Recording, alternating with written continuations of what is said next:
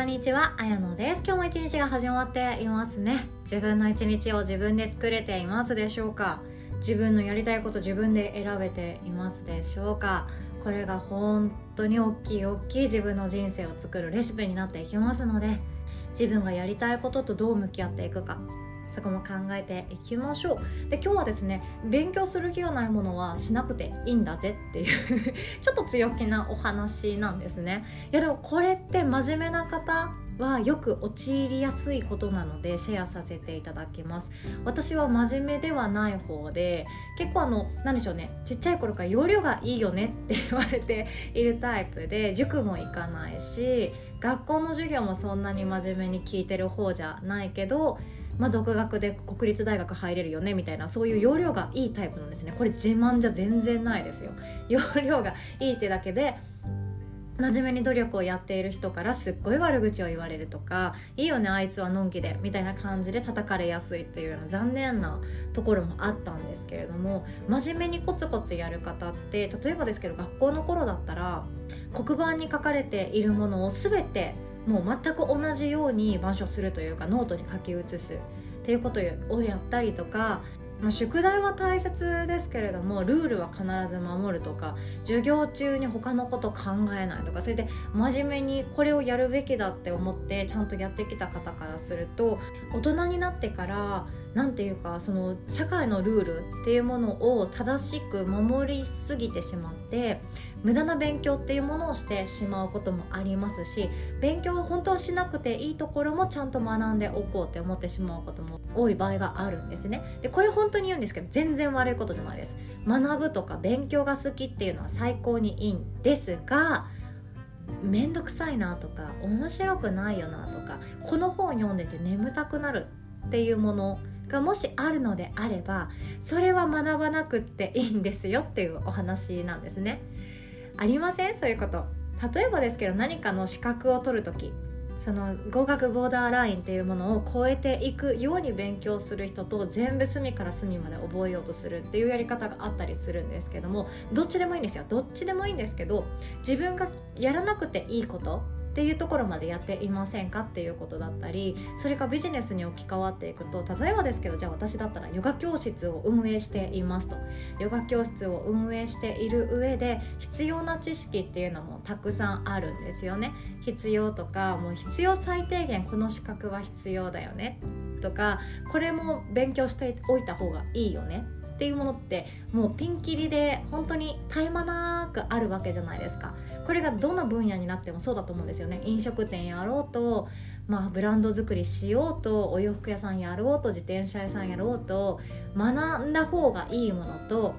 最低限必要な知識っていうものと、まあ、これ知っておいた方が得するよねっていう学びを見始めるとキリがないんですよね。ヨガ教室であればそのどういう風なレッスンをしてっていう上で解剖学怪我をさせないためにどんな風にしたらいいかとかどんな言葉を声かけをすると相手の心って和らぐだろうかとかそんなことからお値段の付け方とかマーケティングっていった知識も勉強も必要になっていきますよね。じゃあここでもっとじゃあ防御力強めようと思ってお金のやりくりについて学び始めるとしましょう。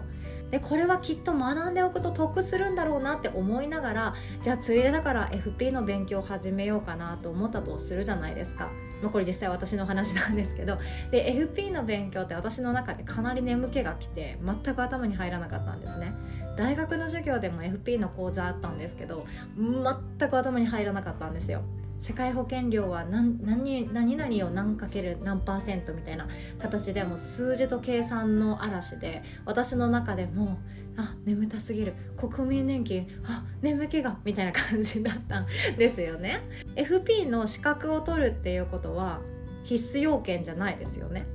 このヨガ教室を運営している私にとっては FP の知識が自分が必要なところがあればいいですよね自分に関係するところその自分のお金の運用の仕方とか何年先までどういうふうにお金の使い方っていうのを見越しておけば安泰だとかその不安から逃れたいがためにそういうお金の勉強ってすると思うんですけれども FP の資格を取るっていうのが大切なわけじゃないですよね。って思った時にそれはどういうことかっていうと自分がつまんないなこの学びって別にしなくてもいいんじゃない？って思うことはつまりどういうことかっていうと自分に関係なくていいところだったりもするんですよね。なのでそういうものっていうのは勉強しなくても別にいいです。むしろその分野に詳しい人とのコミュニティだったりつながりっていうものの方が大切だったりするんですよね。これ私は何度も言ってるんですけど資格貧乏になるなっていう話をしていて自分がいくら資格持っていても使えなかったら本当意味ないんですよ。資格って使ってなんぼなんですね。でも私たち人間って不思議と資格持ってたらちょっと人生変わる気がするし資格持ってたらちょっとなんかお金稼げそうな気がするしみたいな形であれもこれも取っちゃう方もいらっしゃるんですけど資格っていうのは使わないと意味がないものなんですね。で使わないと意味がないけど資格がないと不安だっていう方はすでに資格を持っている人とのつながりっていうものを大切にしておくだけでも本当にいいんですよ。なので資格貧乏にならないようにお気をつけください。これはですねあなたがあ私のこのビジネス資格を提供し始めたらいいかもしれないって思いが出てきたらその中身が分かります。これまたあの勉強してみたら面白いと思いますよ。で本題に戻りましょうね。今日ちょっとなんか毒ですね私。あのあんまりいいことを言えてないかもしれないんですけどあの勉強するっていうのが何かっていうと勉強しなさいって言われてすることって大人になったらもうしなくないですか？面白そう学びたいと思って学んでますよね。で私も開催しているんですけどその未来ラボ企業塾もうほんともうすぐ卒業生第1期が卒業されます。めちゃくちゃいい仲間に恵まれてですね最高に楽しかったです。もう本当に生徒さんの成長が著しくって何ていうかまあ仲間も仲良かったからすごいいい環境でみんなビジネスを学べたと思うんですよね。で未来ラボはですね当然大人です。みんな大人です。大学卒業して社会人まあ一番若くて34年目の女の子とかもいたんですけどそんな方から60代の方もいらっしゃいました。いろんな方々がいらっしゃる中でみんな勉強したくないけど仕方がないから勉強するって思って入った人は一人もいないはずなんですよ。面白そう楽しそうなんだか自分がこうワクワクする自分の人生が切り開く気がするそんな形で入ったはずなんですよね。でそういう時は何が起こるかっていうと追い風が吹きます。自分が面白そうって思って始めたことっていうのは追い風が吹きます。後押しされます。もっともっと学びたくなるしそれが自分の人生のキーワード鍵の場合がほとんどなんですね。っていうことはやらなきゃいけないことをやっているとそこを見失うことがあるんですよ。私たちって大人になるとできるかできないかできそうかできそうじゃないかっていうのってかなり重要視してません？好きか嫌いかよりも。そりゃそうですよね。子供の頃って例えば今日あのスイミングあるよって言ったとしてもえ今日寒いから行きたくないって言ったとしたらもうそのくらいで行きたくないとか言わないでよって思うのは大人だからなんですよね。予定してるものはもう特別な理由がない限り行くわけだし 周りの人が関わっていてお金もかかってんだったらやるの一択なんですよね。社会人になるとそうなりません？この仕事はもうやるべきものだから私のところにあってこれをやらない理由がないからやるとか転職をするにしてもあ好きかどうかとかじゃなくて自分のその求めている仕事の働き方像にどれだけマッチしているかどうかで決めたりしますよね。